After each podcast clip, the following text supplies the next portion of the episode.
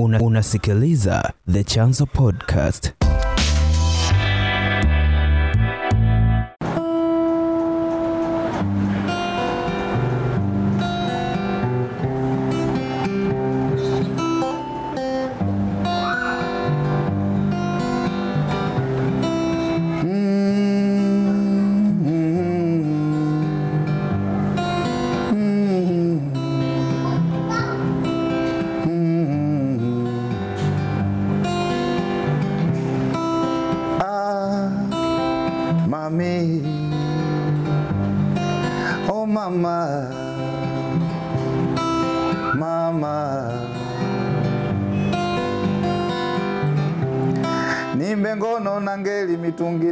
Na mishikaki,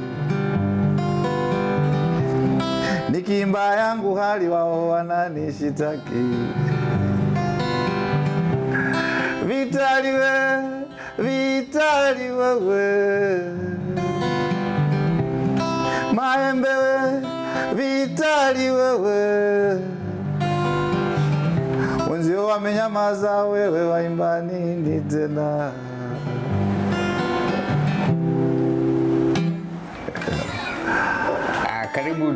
mtazamaji wa The Chanzo. Uh, leo tupo Bagamoyo na Bagamoyo bila shaka utakuwa unaifahamu au pengine utakuwa umeshaisikia. Ni sehemu mashuhuri nchini Tanzania, na watu wengi wanaokuja Bagamoyo wanakuja kwa ajili ya kutalii. Ni sehemu ya kihistoria wengine pia wanakuja wakila samaki.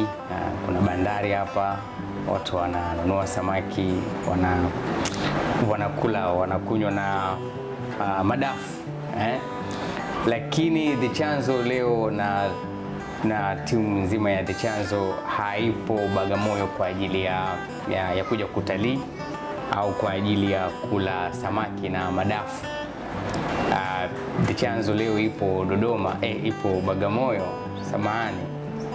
Uh, kama utangulizi wetu unavyoji ulivyojitambulisha wenyewe, tupo hapa kwa ajili ya kukutana na kufanya na mazungumzo na moja kati ya wasanii na wanaharakati na wanasiasa. Ah, Ana kofia nyingi huyu bwana. Ah, na tumekuja hapa kwa ajili ya kuzungumza naye, ah, kufahamu baadhi ya mambo anayoyafanya, harakati anazozifanya, na tutakumbuka kwamba kwa siku za hivi karibuni, kufuatia hatua yake ya kutoa wimbo ulioitwa Kaizari uh, alijikuta kwenye matata kidogo uh, kuitwa polisi na kushikiliwa kwa masaa kadhaa uh, kwa kile kilichoripotiwa kwamba uh, wimbo wake ulikuwa unachonganisha wananchi na serikali yao, lakini bahati nzuri akawa ametoka, lakini bado anaendelea kuripoti kituo cha polisi ikiwa kesi yake inaendelea. Kwa hiyo ungana nasi kuanzia mwanzo hadi mwisho, tukiwa tunaenda kuongea na bwana Vitali Maembe ah, kuweza kufahamu harakati zake, maisha yake na mziki wake. Karibu sana The Chanzo. Asante sana, nashukuru nashukuru sana pia kwa kufika kwenu, kwa sababu kufika kwenu kwangu mimi sio sio bahati tu, pia ni bahati na baraka. Kwa hiyo karibuni sana. Tunashukuru sana, tunashukuru. La, labda kwa kuanzia na uh, kuna vitu vingi vinaambatanishwa kwenye majina ya watu.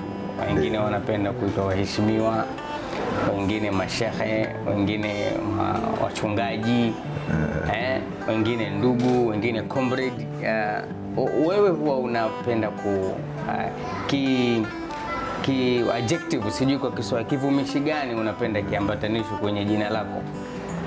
Uh, mimi uh, unaweza ukaniita vyovyote kwa jinsi unavyojisikia, isipokuwa isi- isipokuwa usinitukane tu wala kuniita kwako usimdhalilishe mwingine. hey. Kwa hiyo mimi ukiniita ndugu nitafurahi zaidi. Sitafurahia sana kuitwa mheshimiwa eh, kwa sababu wote tunatakiwa tuheshimiwe eh, lakini Eh, Mimi sasa ni mkubwa, mtu mzima na, na familia nyingi. Kuna familia za karibu, familia za mbali.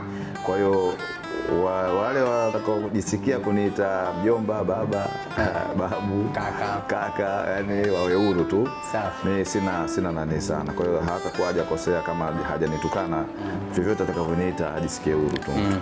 Lakini kama ataandika itakuwa ni kuandika basi aandike tu ndugu. Au ikiwezekana comrade. Yeah, sawa sawa. Yeah. Mimi nitakuwa nakuita comrade. Mimi pia ni comrade. tunashukuru. Wakati una wakati wa utangulizi ukiwa unapiga hiki uh, hiki kifaa Ah, nikawa na nawaza hiki kifaa kwako kitakuwa kina maana zaidi ya gitaa, si hivyo? ndivyo ndivyo. Kwangu mimi ni, ni rafiki zaidi. Kwa sababu wakati mwingine hata ninapokuwa napenda sana kuwa karibu na watu wengi lakini ninapokuwa peke yangu wanakuwa na gita hili. Unaona kwa sababu ninapokuwa nalipiga kuna vitu tunakuwa tuna tunashiriki. Katika hali ya kawaida uwezi ukavijua ukavijua, ukavijua lakini najiamini zaidi nikiwa nimeshika gita. Na hata ninavyoongea na wewe kama nisingalikumbatia hivi kuna wasiwasi fulani ungeuona mchecheto fulani. Lakini sasa kwa sababu nipo na gita hapa nahisi nahisi kwamba nipo na kampani fulani ambayo ipo karibu yangu. Kwa hiyo ni hivyo. Lakini pia katika uh, utunzi wangu zaidi gita huwa linanisaidia kwenye kutunga. Unaona na hata kuweza kulinda sauti yangu kwa sababu ya gita lenyewe tayari limesha lipo kwenye mpangilio fulani. Kwa hiyo pia linanisaidia pia kuweza kuitengeneza sauti yangu. Moja kati ya vitu vingi sana ambavyo uh, mi nimevigundua uh, nikiwa natazama uh, nyimbo zako uh, lakini pia nikiwa na kutazama ukiperform live, sijui kwa Kiswahili tunaiwekaje hiyo. Uh, tutatumia tu hivyo kuperform live kwenye matamasha ndio ni kwamba wakati unatumia kifaa chako ni kama vile muda mwingi sana unatabasamu na muda mwingine unatabasamu huku ukiwa ume, ume, umefumba na macho kabisa. Ni, ni kwa sababu gani? Kwa sababu una enjoy sana au ni ya na, na, na, na, najaribu ku kuenda kuzama kwenye yale ambayo ambayo nayaimba. Kwa hiyo wakati mwingine ndo nakuwa nafumba macho, yaani najaribu kuzama kwa yale ambayo nayaimba, lakini ninapofumbua macho, kama wewe ni mtazamaji mbele, utaona kabisa nimekutazama. Mara nyingi watu wengi sana ambao mimi na perform, hata kama mimi sija sijakusudia kumtazama, lakini nahakikisha kwamba ajihisi kwamba mimi kuna wakati tumekutana naye macho kwa macho, umeona, naye anajihisi kwa sababu yupo, sa- ajihisi yupo. Pia inanisaidia mimi pia kuwepo katika lile eneo, kwa sababu napata mawasiliano na yule mtu aliyekuwa mbele yangu. Eh, lakini eh, kutabasamu ni maneno ninayoimba. Wakati mwingine naimba maneno ambayo yanaweza kawa ni makali sana, yanakuwa nakemea sana, lakini tabasamu ni kwa ajili ya kudilute tu eh, kwamba ni kufanya kidogo mtu asione kwamba labda naimba kwa sababu namchukia. Eh. Hapana, au Eh. pengine wengine nikiwa naimba wananionea huruma, naona ujamaa ah, akitoka hapa ataweza kufanya hivi akifanya hivi, lakini nikiwa na tabasamu naondoa mashaka kwamba kwamba mi naimba kitu cha kawaida, maisha yetu tu haya ya kawaida. yeah. na ni kwa sababu ya maudhui ya nyimbo zako maana maudhui ya nyimbo. Eh, kama wimbo wa hasira au wimbo wa uchungu, na mimi nikianza kuimba ninalia, maanake watazamaji wangu nao wote wataanza kulia. Eh. Lakini pia inasaidia kufanya kutengeneza take home, yaani kwamba mtu anavyotoka pale akirudi nyumbani ndo anaanza kutafakari yale maneno. Kwa hiyo inamfanya mtu ayachukue. Mimi inakuwa ile performance haimaliziki jukwani, kwa akienda nyumbani ndo nani. Kwa hiyo hata katika maisha yangu pamoja na vuguvugu la kukamatwa, kuzuiwa kufanya, sijawahi kukamatwa jukwani Yeah. yaani mtu anarudi nyumbani ndo anakumbuka ah, jamaa tutukana pale umeona lakini unakuta kwamba akitafakari zaidi anasema hapana hakunitukana kwa hiyo anakuwa yeye mwenyewe na mawazo yake wanapambana mpaka anapata jibu la uhakika Mm, Sasa kwa hiyo unatumia kutabasamu kama mbinu ya kama silaha yako eh, ni kinga ni kinga eh. Eh, sawa sawa kinga. sawa. Ni bila shaka uh, inatokezea kwamba mtu anaweza akawa na jina moja uh, la kipekee sana uh, lakini mara nyingi si mar, ma, uh, si majina mawili. Ah, kwamba unakuta mtu ana majina mawili ambayo ni ya kipekee kabisa. Kwa mfano kama kwa kesi yako Vitali Maembe, na nilikuwa nataka sana kufahamu uh, uh, asili ya, ya, ya, ya hili jina. Ni jina ambalo wazazi wako walikupa uh, au ni jina la kisanii au na ilikuwaje mpaka ukafikia hatua ya kusema mimi ni Vitali Maembe, na kuna hadithi yoyote ambayo iko nyuma ya jina lako labda? E, Vitali Maembe, mimi niliitwa Vitali na ndio jina nilokuwa nalo kutoka utotoni Vitali, Okay. lakini mimi niliwahi kubatizwa nikaitwa Vitalis. Okay. Ehe, lakini nilibatizwa majina mawili Vitalis Matias, yaani aliendi peke yake inakuwa ni Vitalis Matias, Ambayo kama ni jina moja. jina moja au Matias Vitalis. Okay. Unaona, lakini wazazi wangu hawakuwahi kuniita Vitalis, yani kwamba hata kuniita tu Vitalis au bwana, leo huyu mwanangu anaitwa Vitalis au mwanangu anaitwa Matias, mwanangu anaitwa Vitali, Vitali. Lakini Vitali kwetu sisi, mimi ni Mambwe kikabila Mambwe ni watu wa wapi? watu wa Sumbawanga huko Okay. e, Mambwe ambao pia ni Wafipa, ni sehemu ya Wafipa. Kwa hiyo sisi Vitali, Vitali yani maanake ni virefu e, Kutali ni mbali, unaona. Sasa Vitali ni virefu, kwa hiyo jina hilo mimi kwangu lina maana hiyo. Maana nyingine hizo za eh, Mavitalisi sijui, kwa sababu mimi ni, ni Mkristo wa kurithi, yaani siishi maisha yale ya Kikristo eh, kama Wakristo wengine wanavyoishi, ila mimi ni Mkristo wa kurithi kwa sababu wazazi wangu ni Wakristo. Okay. na mimi nina imani yangu. Nyingine kabisa. Imani yangu ni ya kijamaa ndio naamini, ndio itikadi yangu, na ninaamini kwenye ujamaa tutatendeana haki, tutapeana haki zetu na tutashiriki katika maendeleo yetu na maendeleo ya watu wengine, na hatutashiriki katika harakati zozote za kuweza kumharibia mtu mwingine maisha. Kwa hiyo mimi katika imani yangu naamini kabisa, pamoja na kwamba siendi huko, lakini pepo inanihusu. Eh, lakini hata hivyo Shaban Robert aliwahi kutuambia kwamba ipo pepo ya ya wapigania haki. Okay. Kwa hiyo nikikosa ile kule, kwa sababu sio muumini wa vile, nitapata hii nafasi ya pepo ya wapigania haki. Okay. Ya, Kwa hiyo Vitali namna, lakini pia nilijaribu kutafuta pia maana zaidi ya Vitali na ndio nikawa nakwepa watu kuniandika Vitalis tena, umeona, kwa sababu wazazi wangu wameniita Vitali na sehemu zote naitwa Vitali na nimekuwa nikiitwa Vitali, nikasema basi ngoja nitafute maana ya Vitali. Kuja ndo nyumbani nikaja kugundua Vitali maana yake ni hiyo. Ukisikia au Vitali mpe, yani maana yake virefu sana, yani vimekuwa virefu sana. Lakini pia nikasema hebu ngoja nitafute maana nyingine. Maana nyingine kwenye Vitali nikaenda kwenye kamusi za lugha mbalimbali. Nikakuta Vitali maana yake maisha, uhai, uhai. Eh, umeona. Kwa hiyo vitu muhimu kwa uhai yani. Alafu nikaona sasa basi nichukue nafasi hii sasa kuweza kuikuza maana hii, yani niwepo uwepo wangu duniani uwe wa kuwafanya watu waendelee kuishi zaidi kuliko kuwafanya watu wapunguze nani zao za maisha. Lakini pia Vitali mimi nikapata conclusion kwanza. Na ni, ni someone who see from afar, unaona Mtu ambaye anaona mbali. Eh, unaona. Kwa hiyo kabla jambo halijatokea au kabla jambo, kwa hiyo matukio yote unaona mimi ananitokea leo nimeshayaimba. Umeona? Kwa hiyo kuna mambo fulani ambayo nakuwa naona mimi nilikuja kuona kwamba mbona ninaweza nikaona kitu fulani. Alafu mbona nikinyamaza kinatokea kitu kibaya? Mbona nikisema kinakuwa watu wanakiangalia, wanakijadili. Kwa hiyo nikaona niweke vile. Kwa hiyo najaribu kutumia nafasi ile ambayo mimi ninayo au nimepewa na Mwenyezi Mungu kuweza kuwafanya tu watu wafurahie maisha. Eh, lakini nimebahatika pia kuwa na majina mengi. Unaona, Pangani mimi naitwa Abduli Pangani Tanga. eh, Tanga. Ndio katika miji, kuna miji mitatu ambayo mimi nimekuwa kama nyumbani. Pangani hapa Bagamoyo na Dar es Salaam Mtoni Temeke kule.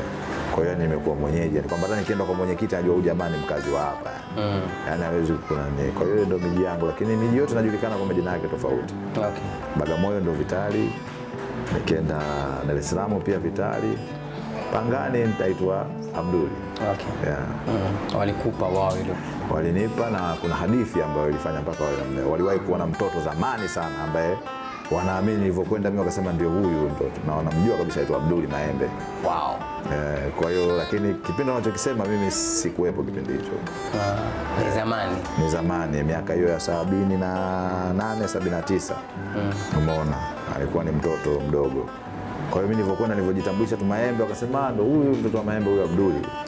Umeona? Kwa hiyo huwezi kuwakatalia kwa sababu kuna heshima ipo, tunaheshimiana. Basi Ukalichukua. Okay. Na maembe je? Maembe ni jina la familia, ni jina, Ah. eh, ni jina la familia. Sisi ukoo wetu ni wakina Sichilima, lakini babu yetu aliwahi kuwa anaitwa Maembe, babu yetu wa babu yetu. Okay. Umeona? Kwa hiyo jina limekuwa ndo tunaliendeleza Maembe mpaka leo. Kwa hiyo unaweza ukawakuta wakina Maembe wengi, wengine wanaweza wakawa sio sio wa kwetu lakini ukimkuta Sichilima sasa ndo wa kwetu sisi. Yeah, Sasa. sawa. Wewe ni mwanaharakati uh, na mwanamuziki. Kipi kilianza mwanzo? Kipi kilimtangulia mwenzake? Kilichotangulia ilikuwa ni nani? Ni nafikiri ni harakati, kwa sababu mimi sikuanza kama mwanamuziki, nilianza kama mchoraji. Wow. E, nilikuwa nachora, kwa hiyo nimechora na nilikuwa nachora pia uh, maisha ya watu. Nilipenda sana kupigania haki za watoto wa mitaani Oh. e, kwa hiyo na ilinipelekea kuingia kwenye matatizo mengi sana. Oh. E, nibahatika kufukuzwa shule nikiwa darasa la saba kwa sababu nianza kupambana nikiwa mdogo. Ah. Kwa hiyo ilionekana hii ni bugu za shuleni. Huyu jamaa mbona anasumbua? Mbona anazungumza mambo ambayo yamhusu? Katumwa. Watu wengi sana wakiona umri mdogo afu mambo anazungumza sema huyu katumwa. Sasa ngoja tumtoe tuwaone hao waliomtuma. Harakati ulianzia shule ya msingi. Shule ya msingi. Ilikuwaje mpaka kufukuzwa shule? Mbagala. Eh, eh, kwa hiyo ni tulikuwa tuna kuna watu fulani walikuwa wana- wanarudia shule za msingi, anapofeli anarudia kwa sababu yuko nafasi kupata nafasi ya sekondari na sekondari chache kipindi hicho. Kwa mtu aki, akianguka darasa la saba ili aendelee na shule anarudi nyuma, anabadilisha tena jina, anakuja kurudia tena shule. Sasa ile ilikuwa serikali hairuhusu ile kitu, umeona. Sasa pale kuna dhuluma fulani zilitumika, kuna baadhi ya watu walifukuzwa ingawa hawakufanya hivyo ili kuwalinda watu wengine. Kwa hiyo ndipo mimi nilipoanza ku experience rushwa. Kwa hiyo mimi nikaanza kuimba kuhusu, kusema kuhusu rushwa, kuchora kuhusu rushwa. Kwa hiyo nikaonekana mimi ni tatizo pia. Eh, kwa hiyo akatokea, na kuna wakati tutazungumza zaidi kuhusiana na masuala ya shule, kwa sababu shule peke yake kwangu mimi imekuwa ni funzo kubwa sana, na shule kwangu imetengeneza nyimbo nyingi sana Okay. kwa sababu sio hapo, mimi nimefukuzwa shule ya msingi nikahangaika, nikarudi shule kwa sababu nilipata maana ya shule, na mzee wangu alikuwa anapenda elimu. Umeona, kaka zangu, dada zangu wanajua maana ya elimu. Kwa hiyo ilikuwa mimi kitendo cha kutokuwepo shule ilikuwa sina raha. Nikarudi shule, nimelazimisha nikarudi shule kama mcheza mpira. Umeona, nikarudi shule, kurudi shule pia nikafukuzwa tena sekondari. Sekondari eh, kidato cha pili nifukuzwa. Umeona, baadaye nikaja nikahangaika, nikarudi tena shule, nikaja nikaenda kusoma chuo. Sasa umeona, chuo nacho pia nikaja nikafukuzwa tena, umeona, kwa sababu ya kidomodomo, chuo cha sanaa Bagamoyo. Wow. Eh, kuongea, Yaani mimi siwezi kuficha siri yangu mwenyewe, kuificha siwezi. Hiyo ilikuwa mwaka gani? Eh, ilikuwa mwisho kufukuzwa ilikuwa ni mwaka elfu mbili nifukuzwa Kasuba, umeona, chuo cha sanaa. Lakini nilimwambia mkuu wa chuo, nikamwambia mimi hapa siondoki. Nikachukua mabegi yangu nikamwachia, nikamwambia mimi naenda, lakini nitarudi, nitasoma tena. Kama wanaruhusu kurudia, nitarudi, nitarudi, nitasoma mpaka Hiyo ilikuwa ni ngazi gani? Ni shahada? diploma, diploma. diploma. Okay. Eh, kwa hiyo nirudi nikaja nikasoma nikafaulu, lakini nilisoma ndio chuo ambacho nimesoma miaka mingi. Nimesoma miaka tisa kwa diploma ambayo natakiwa nisome miaka mitatu. Aha. Eh, Kwa hiyo nilipomaliza pale nikaona mambo ya kusoma soma sasa haya katika mipangilio ile kwangu mimi itanipotezea muda wa kwenda kwenye, kwenye kazi kama kazi. Kwa hiyo basi nikawa nawawezesha watu wengine tu kusoma, mimi nikawa nasoma kwa namna nyingine. Kwa hiyo nimesoma kwa namna nyingine, nimepata elimu nyingine mbalimbali. Nilibahatika pia kwenda kufundisha chuo kikuu cha Agda, Agda University Norway. Umeona, na walikuwa na vitengo mbalimbali vya elimu za watoto. Mimi nafundisha, nimefundisha watoto muda mrefu sana, kwa hiyo wao waliona kabisa ujamaa anaweza akatusaidia kwenye nani zetu. Kwa hiyo Hapo kujaanza mziki. ah, muziki nimeanza muziki, hata sikumbuki nimeanza lini, kwa sababu iliingia tu ndani ya life. Ah, ndio. Eh, kwa hiyo muziki nilikuwa nimeanza na kufukuzwa chuo cha sanaa, muziki ilichangia pia na Unaona, kwa vile nilivyokuwa nikivimba vile ambavyo nilikuwa nikiviongea. Kwa hiyo hamna mtu namna nyingine ambayo mtu alikuwa anaweza akani akanizuia zaidi ya kunitoa pale nikawa mbali na lile eneo, lakini kwa kunizuia, hapana, sijawahi kuogopa kusema ukweli. Umeona, pale panapokuwa ni swala linahusu ukweli au linahusu haki yangu mimi au haki ya mtu mwingine, sijawahi kuogopa. Yeah. yeah. Na, na, na kwenye ah, kwa sababu kama ni mwanaharakati na kusema kweli nitatumia harakati na mwanamuziki kwa wakati mmoja Ndio. Ah, kwa sababu ninavyoona uh, utanisahihisha lakini nikisikiliza mziki wako ni, ni kama vile niwakie harakati fulani yaani mambo ambayo unayazungumza ni mambo ambayo uh, unaweza ukawa unayafanyia harakati kwenye, kwenye, kwenye jamii labda kama msanii na mwanaharakati ni masuala gani haswa ya kijamii ambayo yanakugusa wewe na ambayo yanachukua sehemu kubwa sana kwenye kazi zako za kiwanaharakati na kimuziki pia? Ya, mimi kikubwa zaidi ni elimu, najua yaani katika vitu vinavyoniuma ni elimu. Elimu inaniuma sana kwa sababu sisi hatuna sababu ya kutokuwa na nafasi ya kupata elimu. Unapokutana na mtoto mdogo au kijana, unamwangalia, unaona kipaji chake labda cha ufundi, unaona kipaji chake labda cha kilimo, afu unamuuliza bwana, wewe umesoma mpaka darasa ngapi? Anakuambia mimi sijasoma.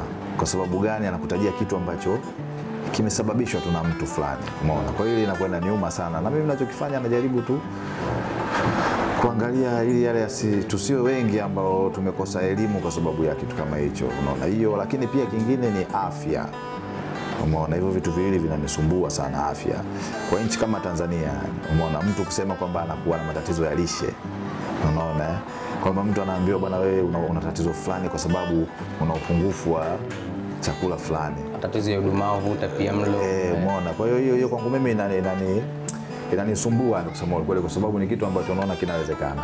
Umeona, ingekuwa labda imetokea tu labda labda vita, mtu kapoteza mguu ndo amekuwa mlemavu, nasema hiyo ipo nje ya uwezo wake au ipo nje ya uwezo wa jamii, ni kwamba swala limetokea tu, lakini sasa unakuta kwamba ni kitu ambacho vile vitu vipo. Kwa hiyo mimi ninacho na ninapoangalia nagundua kabisa kwamba tuna tatizo kwenye masuala ya uongozi.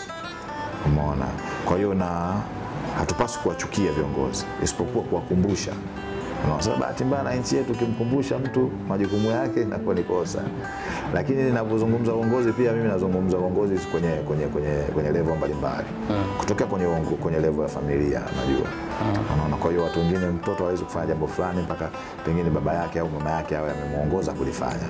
Sio lazima afanye naye, lakini ukimpa mwongozo tu anafanya. Lakini sasa unakuta kila mtu yuko busy na maisha yake baadaye mtu akipata tatizo ndo watu wote wanamwangalia, "Da, sasa huyu mtu fulani anaumwa, au sasa mtu fulani kashafikia umri fulani na kusoma hajasoma. Kwa hiyo inakuwa ni tatizo kubwa ambalo kutibika inakuwa ngumu. Lakini muziki wangu mimi kusema ukweli au au auimbi tu, yani kutunga, unatunga from nowhere, hapana, kutoka kwenye jamii kule kule, na mawazo mengine tunapata kutoka kwa watu, kwa sababu watu na hilo ndo lilikuwa swali langu eh, swali langu jingine kwamba ah, mawazo yako ya kuandika nyimbo au ya kuimba wimbo fulani unayatolea wapi? Kwa mfano kama hapa tumesikia tu huo utakuwa ni mpya huo wimbo haujautoa, inaweza eh, bado. Huo kwanza bado. Ni exclusive kwa chanzo Eh, maana huo sijauona kwenye eh, kwenye ma, kwenye akaunti zako za, za mziki.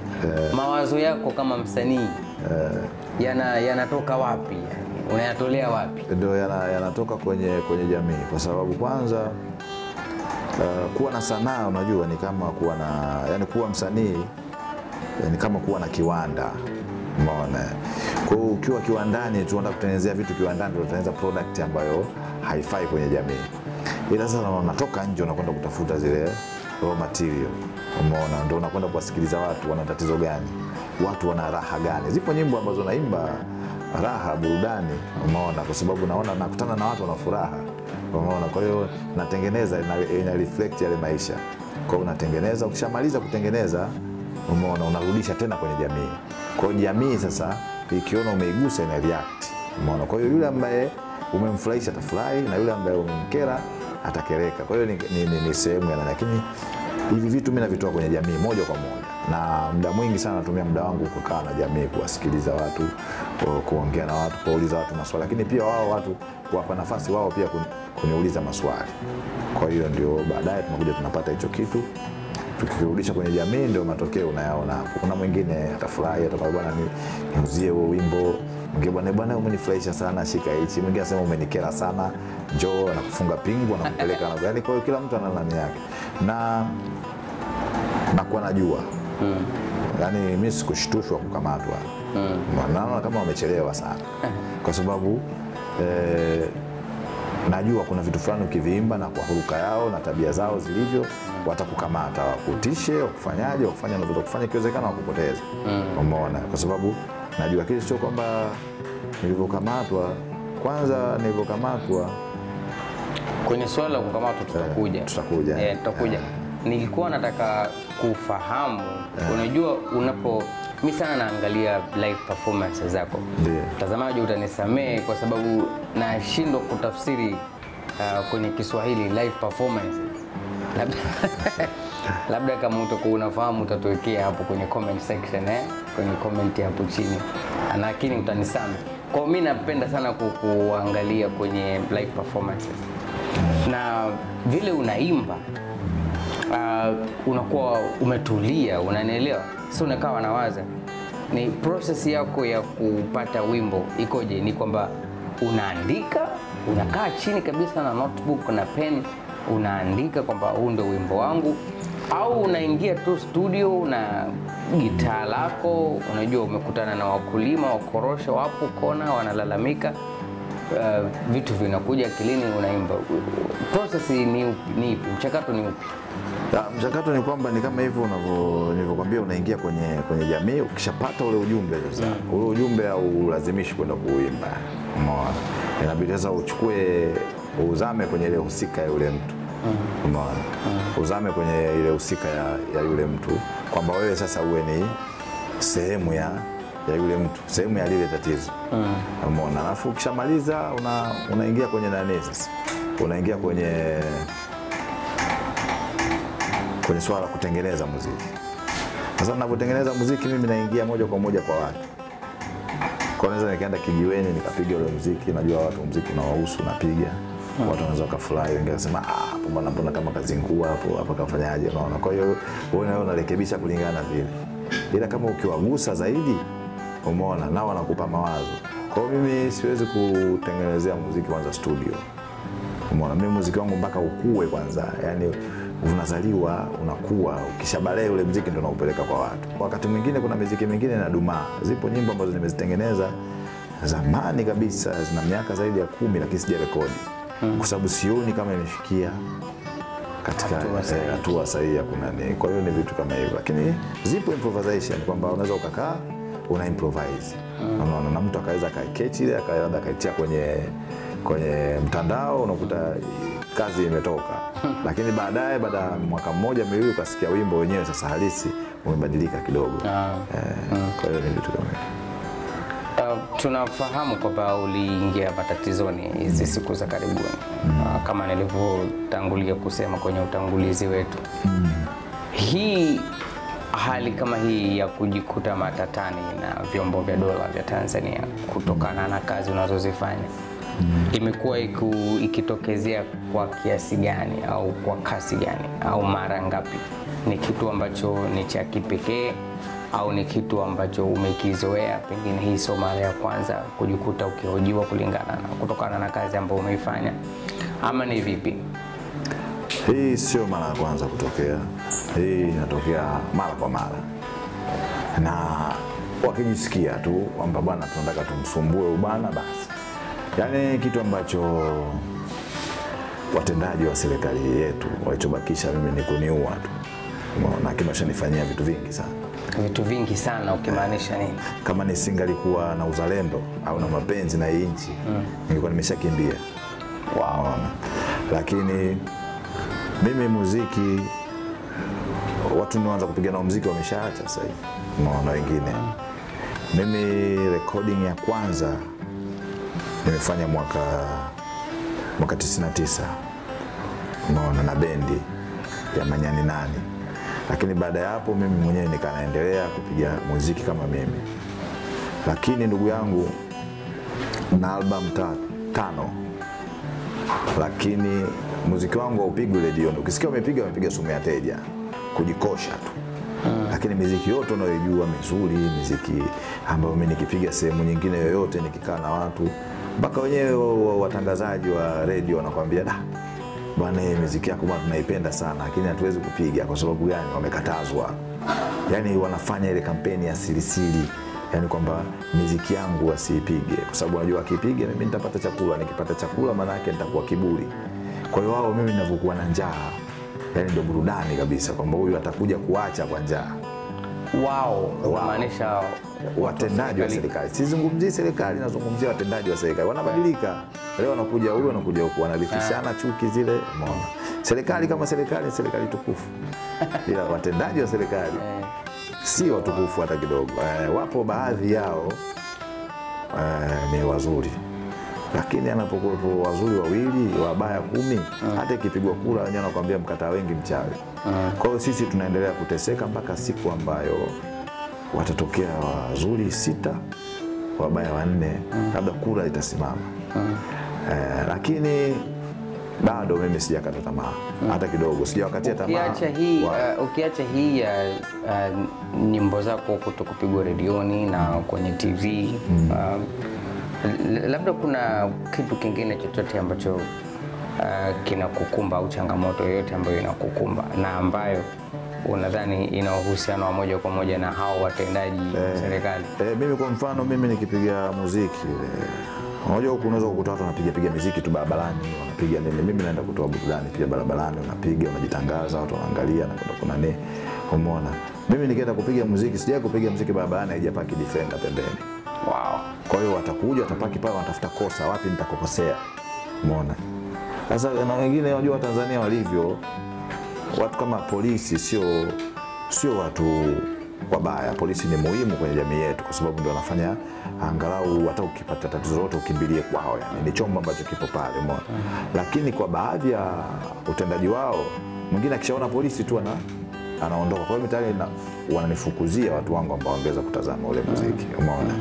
Lakini usitegemee mimi nikaitwa kwenye fiesta usitegemee mimi nikaitwa kwenye matamasha wala usitegemee siku moja kwamba nitakuja kupata awadi fulani. Hivi kwa sababu zote awadi za mziki wa Tanzania ni awadi za kutengeneza. Kwamba huyu atakuja kutusaidia baadaye tumweke hapa. Umeona? Kwa hiyo mimi ambaye nawasaidia wananchi yani ni wananchi pekee ndio wakunisaidia mimi.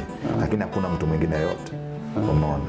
Lakini hilo swala la kwamba kila unapopiga muziki askari anakuja anapaki pembeni, kwa sababu mimi lazima nika, nikaombe kibali. Yani. Mimi sipigi ovyo ovyo kama ambavyo wanafanya jamaa, lazima niombe kibali cha kufanya maonyesho nje. Nitafanya. Wakati napata hicho kibali, pia kuna maneno kibao yanaambiwa, lakini unavumilia, kwa sababu mimi sivunji sheria ya nchi na hichi ninachokifanya ndio kinavyotakiwa. Kwa hiyo nitakwenda kwa hiyo watazuia namna hiyo, lakini unaweza siku nyingine ukawa umeelewana na mtu kazi hapa, bwana eh, kazi bwana, kuna milioni mbili hapa, mmeelewana vizuri kwelikweli siku zinakwenda eh, siku inakaribia kazi, naambiwa anakupigia simu bana, bana, tumeahirisha ule mkutano, unaona. Alafu baadaye ule mkutano unafanyika, ambia vipi bwana, "Ah, bwana wenyewe wenye nchi bwana wametuambia hivi. Kwa maisha yangu ndio yamekuwa namna hiyo. Kwa hiyo kwa kifupi naweza nikafanya conclusion yangu ni kwamba serikali yangu inataka mimi nife na njaa. Serikali yangu haitaki watu wengine waone mfano wangu wa kuimba kuhusu mambo ya maendeleo ya nchi yetu. Umeona, bado sijaimba chochote kile cha kuipinga serikali na kama nitapata wazimu huo wa kuimba kuipinga serikali, basi watu watanifuata. Lakini ya nini? Kwa nini niipinge serikali yangu? Mimi naamini kwenye demokrasia na najua serikali imewekwa ka- katika mfumo wa demokrasia, siamini kwenye namna yote. Kwa hiyo basi mimi nitakaa, wakijisikia kuniua wataniua. Yaani kinachoweza kufanyika ni kwamba labda nizungumze tu kama alivyozungumza ah, mzee wangu mshairi Abdulatif Abdalla alikuwa akizungumza na kaka yake. Kaka yake akamwambia, bwana, unazungumza maneno mazuri, unazungumza jambo zuri kabisa kwenye jamii, lakini lugha unayotumia nao watu unawaambia, unajua madhara yake? Akasema, mimi nayajua madhara yake. Akamwambia, madhara yake ni nini? Akanambia, akamwambia kwamba madhara yake ni kwamba watanifunga na wakinionea huruma sana ndio watanifunga, lakini kama huruma watakuwa hawana wataniua. Kwa hiyo katika hayo mambo mambo mawili siwezi kuyakosa kwa watu waliofikia, wataniua, wakinionea huruma sana watanifunga. Lakini unadhani nini? ni kwa nini wanafanya vitu kama hivyo hapo? kwa sababu sisi tunaamini kwamba mzalendo ni kiongozi. Anapotokea mtu mwingine akaonyesha aina ya uzalendo ambayo ni bora zaidi na ikamzidi kiongozi, basi kiongozi anaona uwepo wako wewe ni tatizo. Kwa hiyo aidha uiache ile kazi ambayo inakufanya uonekane mzalendo, au ukimbie nchi yako, au ufe, au utafutiwe kosa lolote lile ufungwe, kwa sababu wenyewe Waswahili wanakwambia mpeni mbwa jina baya muue. Mbwa wa mtu ukimuua bila kumpa jina baya, baya basi utaonekana wewe una tatizo, lakini unamtafutia tu bwana, huyu jamaa hivi, huyu jamaa hivi. Umeona? Lakini ndio umesema hapo mwanzo, kabla ya mimi kukukatisha, kwamba hivi vitu si kwamba vinakutisha uwezi kuacha kazi zako unazozifanya. E, mimi eh, mimi muziki kwangu ni imani. Naamini kwamba mimi sio kwamba wazazi wangu walikuwa bora sana mimi kuweza kupata malezi haya kuliko wazazi wengine. Siamini kwamba labda mtaa wangu niliokulia ndio ulikuwa mtaa bora kuliko mitaa yote Tanzania.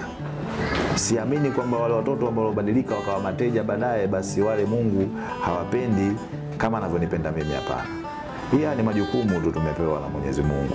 Umeona? Kwa hiyo mimi ninafanya majukumu yangu na naamini kabisa nitaondoka nitaondoka, watakuja wengine. Kwa hiyo yani, mimi siwezi kuacha kufanya kitu ambacho ambacho ambacho ni bora. Kwa hiyo mimi siachi, sitaacha. Anasema anasema mshairi mmoja anasema siwati siwati nshishielo, yani siati nilolishika. Hata uning'ate meno siutoi mkono wangu, kwa sababu ile nalolifanya najua kabisa ni jambo zuri nalolifanya. Ningekuwa nafanya jambo baya kwa hizi adhabu nilizozipata ningekuwa nimeshabadilika nikaenda kufanya zuri, lakini zuri kwao ndo baya, baya kwao ndo zuri. Lakini kwa faida ya nchi yangu najua kabisa nimepewa jukumu hili ili niweke ndio maana sitaki wao waonekane wabaya, sitaki serikali ionekane mbaya, sitaki polisi waonekane wabaya, kwa sababu mwisho wa siku ukipata tatizo utakimbilia serikalini, utakimbilia kwenye polisi. Kwa hiyo ukiharibu jina la hawa watu, ndio maana sisemi serikali, nasema ni watendaji wa serikali eh, kwa sababu wakija watendaji wengine wazuri, maisha yatakuwa mazuri, lakini siachi, sitegemei kuacha. Sawa sawa. Na mwaka elfu mbili na ishirini um, uliamua kuingia kwenye kinyang'anyiro cha kugombea ubunge uh, nadhani ni jimbo la Bagamoyo, si ndio? Naam. Mm. Kwa kupitia tiketi ya chama cha upinzani, chama cha ACT Wazalendo. Naam. Nilikuwa nataka kufahamu ni nini kilikusukuma uone kwamba uh, platform yako ya wanaharakati na ya muziki kama vile haitoshi kiasi fulani kutumikia jamii yako, mpaka ukaona kwamba hapana, inabidi ni niingie huku bungeni na pengine sauti yangu inahitajika zaidi na vitu kama hivyo. Lakini nataka kusikia kutoka kwako, msukumo haswa ulikuwa ulikuwa ni nini?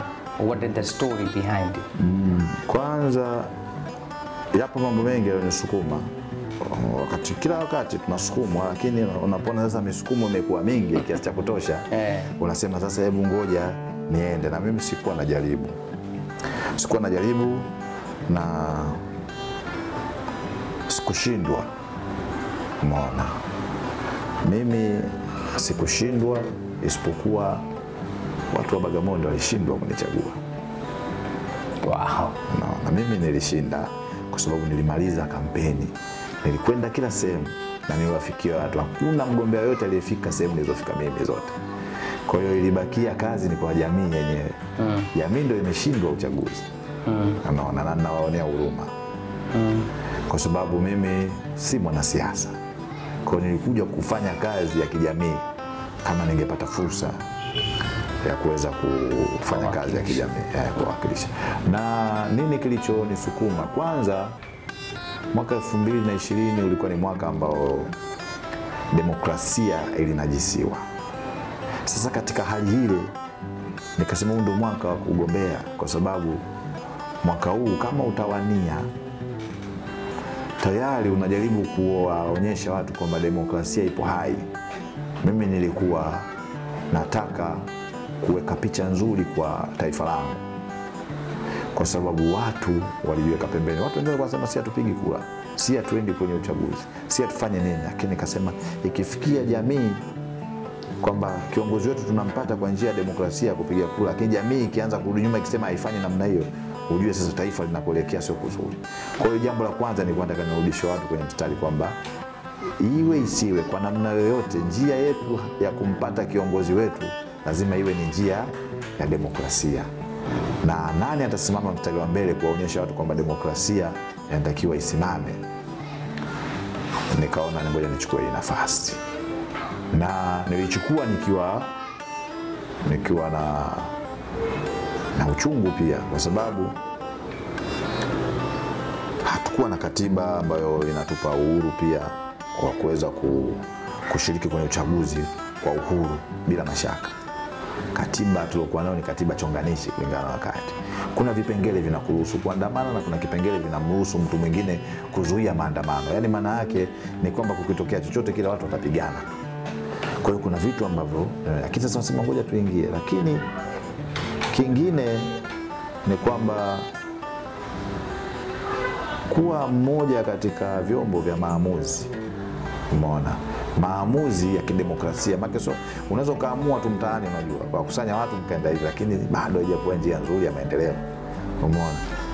Kubishana mnaweza mkabishana mpaka mkapigana mapanga lakini mkibishana bungeni mmebishana kwa hoja na mmebishana kwa demokrasia. Nikasema kwa nini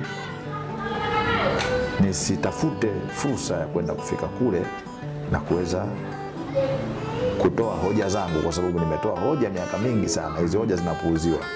Nasema zinapuuziwa kwa sababu mimi, wabunge, mawaziri, serikali inasikiliza nyimbo zangu, lakini inapuuzia. Lakini unakuta pengine robo ya wimbo wangu akizungumza mbunge anafanyiwa kazi. Umeona? kwa kisa, kwa nini kizungumza huku labda tunaweza tukaisaidia nchi yetu kwenye maendeleo?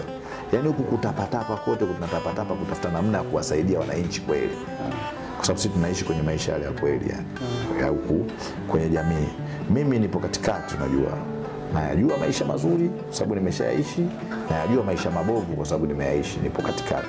Kwa hiyo yote najua nikiwawakilisha hapo nitawakilisha kwenye njia nzuri. Kwa hiyo pia nilikwenda kwenye vile, lakini pia niliona huu ndo wakati wangu wa kuweza kufahamu huku ndani ya siasa kuna nini. Haya mambo ya uchaguzi, wanaosema uchaguzi uchaguzi yana nini? Na mimi sikufichi, nimeyagundua mambo mengi kwelikweli. Kwa sasa hivi ukiniambia nchi nchi naifahamu kijiografia, nimefika sehemu zote katika nchi hii, sehemu ambazo nafikiri hata inawezekana rais wetu hajafika, lakini nimefika Sehemu zote? Nimefika sehemu zote, sehemu ambayo mimi sijafika, sijafika kisiwa cha Ukerewe. Hata nyumbani kwetu unaweza kaa hujafika. Wapi? Chake Chake Pemba. Pemba sijafika, sehemu mbili sijafika, kisiwani Pemba sijafika nani, uh, sijafika Ukerewe, ndio sehemu ambazo sijafika, kwa sababu nilizunguka pia kuzunguka kutangaza kuhusu chanjo ya rushwa. Okay. E, nilifika sehemu nyingi sana kuhusiana na mambo ya chanjo ya rushwa. Nilifika mwenyewe mimi kama mimi, nilifanya maonyesho mia tano na hamsini ndani ya miaka mitano. Unaona, hawaandiki waandishi wetu kwa sababu hamna kitu chochote kinachotakiwa kuandikwa kitu kizuri, wanaandika vile vitu vibaya. Kwa hiyo hiyo ndio sababu zangu za mimi kuweza kushiriki uchaguzi. Na ningefurahia zaidi kungekuwa hakuna nani, hakuna yani kwamba kunaweza kukawa na mgombea ambaye ni mgombea binafsi. Umeona, ingekuwepo hiyo ningeifurahia zaidi, kwa sababu naona pia hawa viongozi wetu wanavyopata shida kwenye kuongoza, anapokuwa yuko chini ya chama. Umeona, kwa hiyo kuna vitu fulani vinaturudisha nyuma sana kimaendeleo katika siasa yetu, unapokuwa kwa mfano tuchukulie wewe ni muumini wa, wa, wa, wa dini fulani, wewe ni kabila fulani, wewe ni mtu wa chama fulani, alafu wewe ndio kiongozi wa serikali. Serikali pale, katiba inakuvuta, inataka uongoze vile ambavyo yenyewe imekuweka madarakani, maana umeuko pale kwa mujibu wa katiba. Lakini ukirudi nyumbani, kuna familia yako ile sasa. Kwamba kuna mtu yeye anataka, sababu ni baba yake au mama yake, basi ufanye vile ambavyo yeye anataka. Lakini pale kuna mtu ambaye ni kabila lake, naye wataanza kuzungumza mambo mengi ya kikabila, kwamba tangu wawe kiongozi hivi hivi na hivi kabila letu imekuwa hivi hivi, yaani watu wanavutia kwao. Lakini kuna mtu wa dini sasa, umeona? Huyu muumini mwenzetu bwana, tunaingia naye kwenye ibada hivi. Kwa hiyo kuna vitu fulani vinakuvuta vingi sana. Kuna chama sasa, unaona chama ndio kinakwambia wewe umeingia pale kwa tiketi yetu unaona. kwa hiyo lazima ufanye hivi, na ukikuta sasa bahati mbaya mwenyekiti sasa sio wewe wa hicho chama, kwa hiyo maanake sasa wewe lazima zile fikra za mwenyekiti ziendelee kudumu, eh. kwamba mwenyekiti aweza akaamua wewe ufanye nini, hata uzungumze nini kwenye hotuba.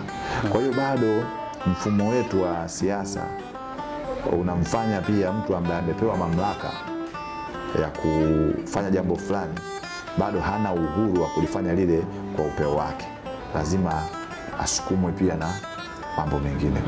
Kwa hiyo bado uongozi ni kitu kigumu sana, na nashauri pia watu wawasaidie viongozi, yaani tuwasaidie viongozi, wasanii, wanahabari, tuwasaidie viongozi, kwa sababu tusipowaambia tunakuwa tuwasaidii Eh, tuwasaidie ili waweze kuwa viongozi bora kwetu. Yeah. Yeah.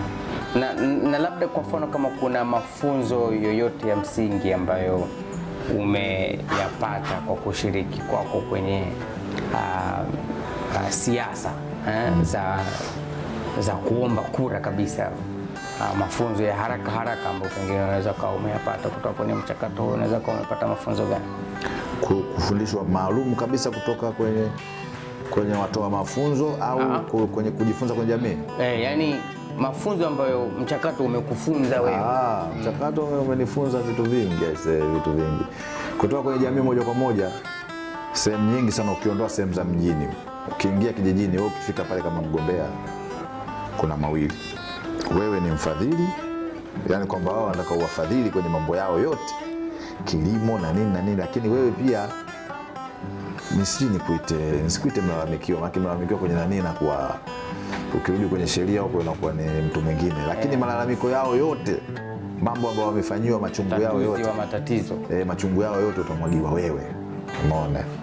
Kwa hiyo kuna kuna namna ile, watu wanategemea, wamezoeshwa, wanategemea wewe utawapa rushwa, umeona, au utawapa chochote ili wao waweze kutatua matatizo yao, lakini pia wanaomba, wanakuelezea kila kitu ambacho wao kina Na kinawakabili hasa ukiwapa nafasi. Na mimi kampeni yangu ni kupo, lazima niwape watu nafasi ya kuzungumza, watu wazungumze ya kwao, sio kwamba yeye kutoa hotuba na kuondoka. ah.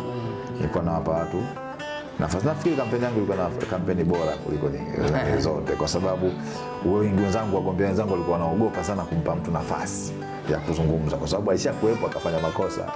Mimi sikuwahi kuwepo kule, kwa hiyo niko na hapa watu nafasi ya kuzungumza. Na wanazungumza sana. Kwa hiyo hicho nimejifunza, lakini kingine ambacho nimejifunza nimejifunza kwamba tunahitaji kuimarisha mfumo wa kitaifa. Kama taifa, yaani endapo watakutana mtu wa chama hichi na chama hichi, lakini kuwe na kitu ambacho kinawakutanisha kama taifa endapo atakutana mtu wa dini hii na dini hii, lakini kuwe na kitu ambacho hata wagombane, lakini kuna kitu fulani kama taifa kinawaweka pamoja. Umeona? Yaani hicho ni kitu muhimu kwelikweli, kwa sababu tunapokosa kitu kama hicho ndipo tunapopata chuki. Umeona? Tunapopata chuki. Unajua, ndugu wanaweza wakagombana wakagombana wakakorofishana wakagombania mali na lakini udugu unabakia pale pale. Sasa tukitafute kitu ambacho kinaitwa udugu katika taifa letu, tukishakipata kile, sasa watu watatugombane vipi? Tutasema lakini ni ndugu yangu. Umeona?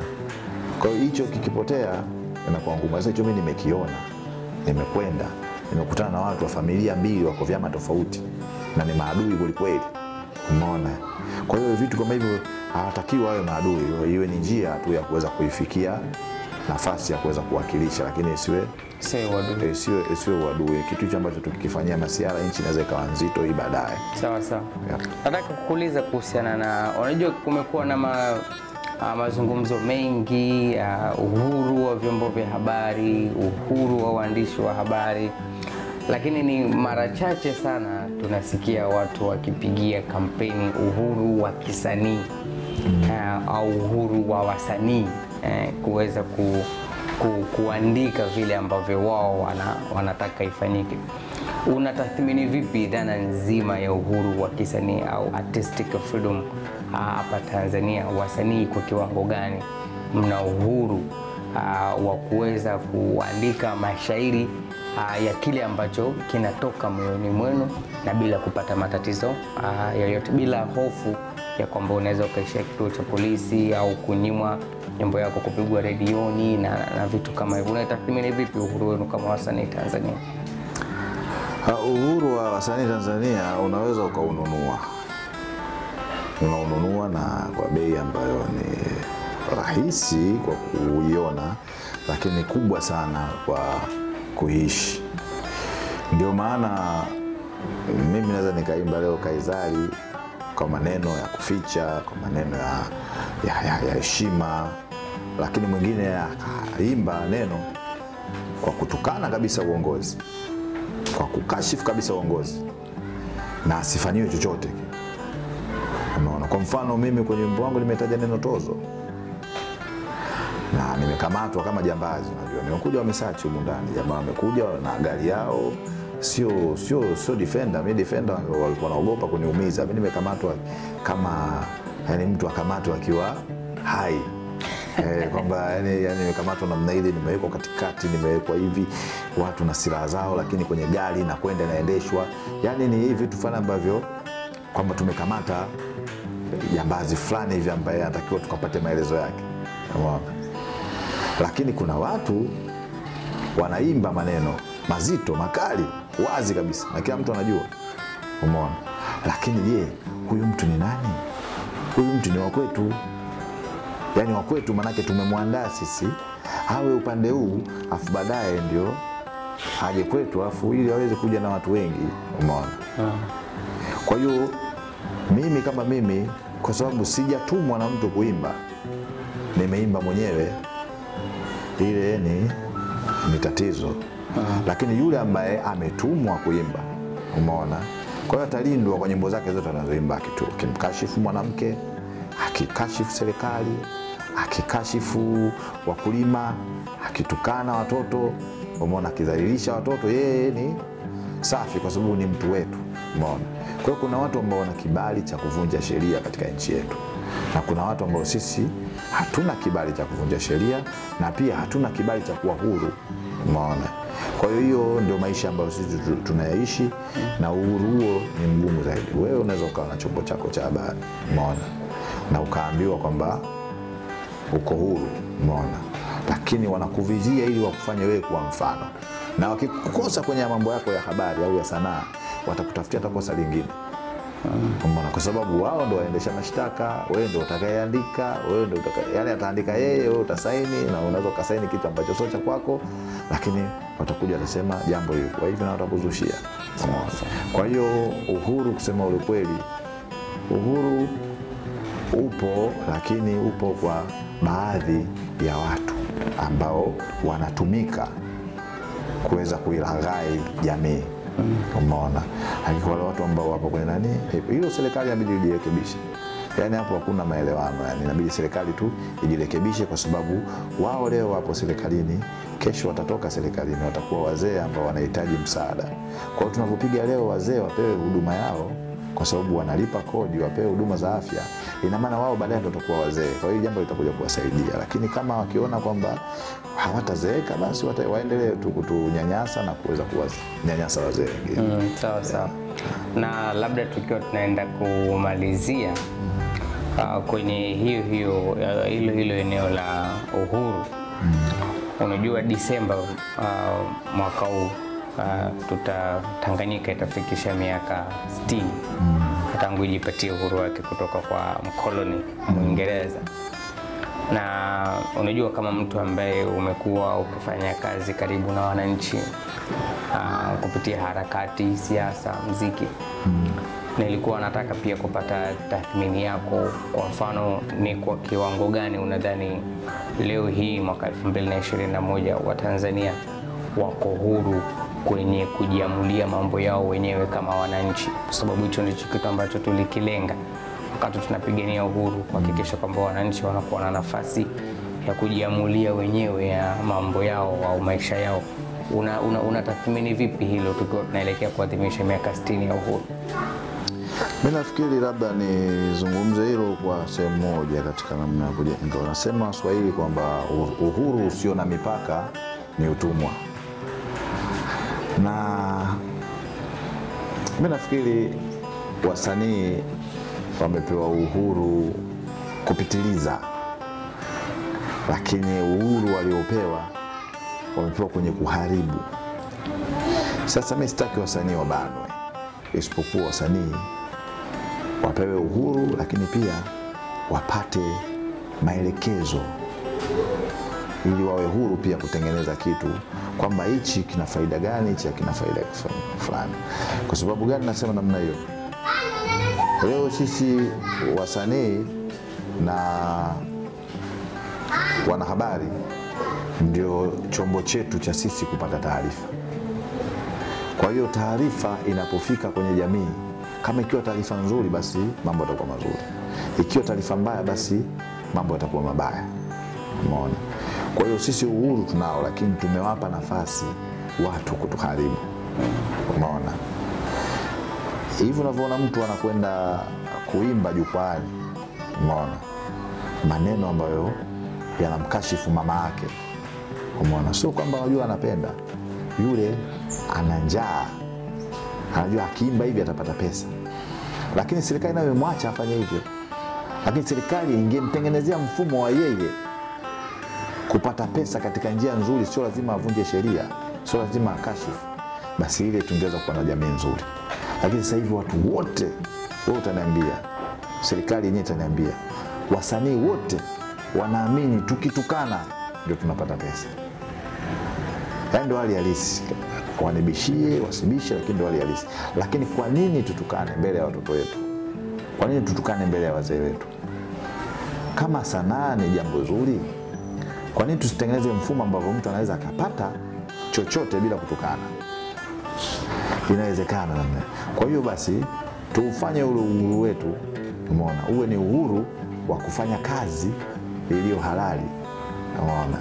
Sio kitu, sio kitu rahisi, kwa sababu ni mfumo ambao umeshatengenezwa, yani ni mfumo ambao umetengenezwa na ulitengenezwa na waharibifu fulani ambao wengine wamesha ondoka zao, lakini hili inatuumiza sisi. Kwa hiyo sisi tuliokuwepo hapa tusiangalie nani aliyeondoka amefanya kosa, ah, tuangalie tunarekebisha vipi lile lile kosa lile, kwa sababu tulikuwepo wakati yeye yupo.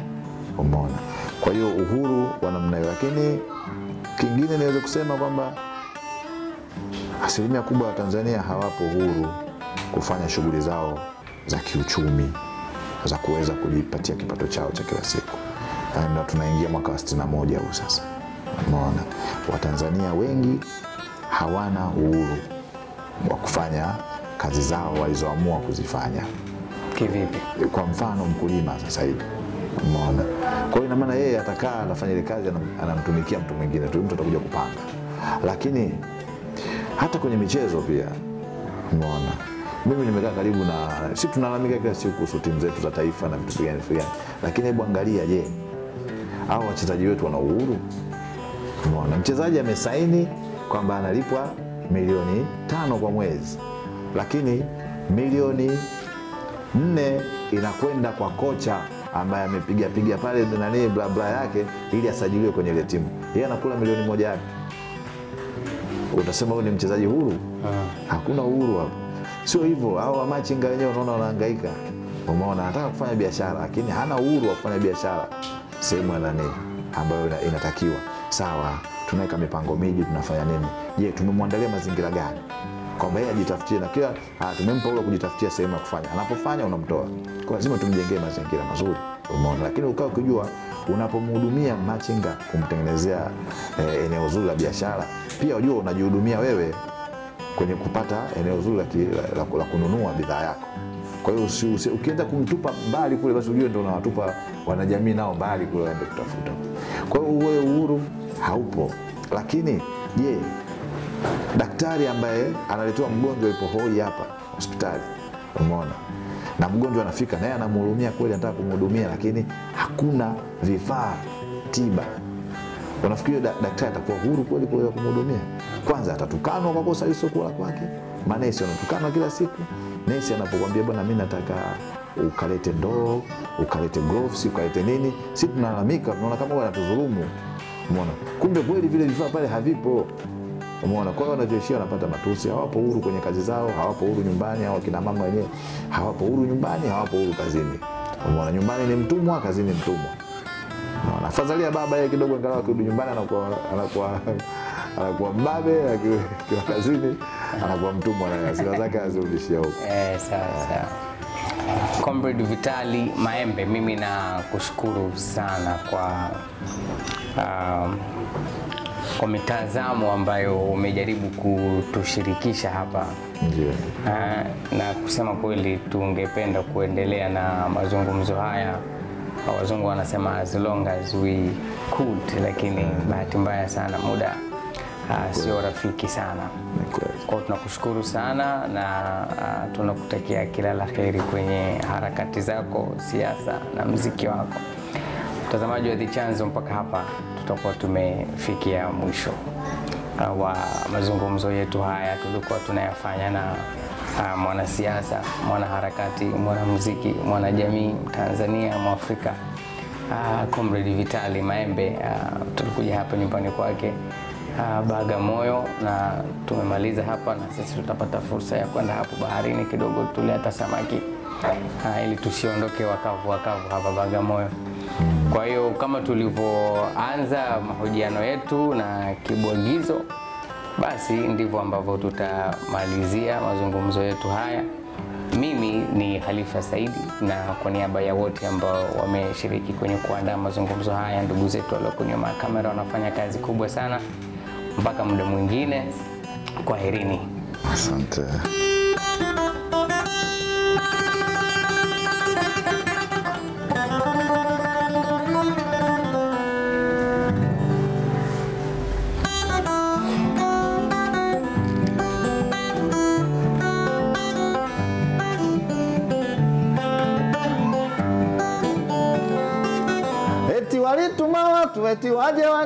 Wanikamate,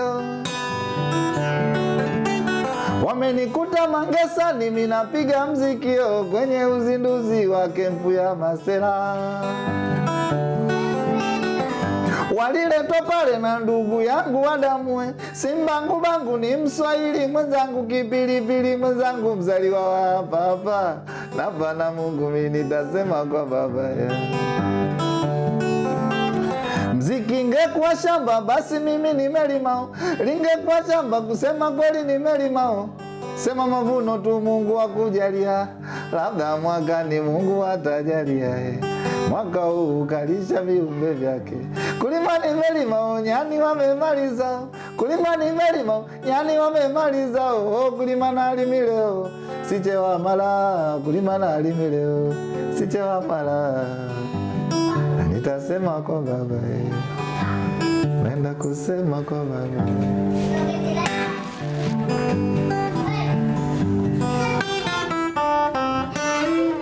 Una, unasikiliza The Chanzo Podcast.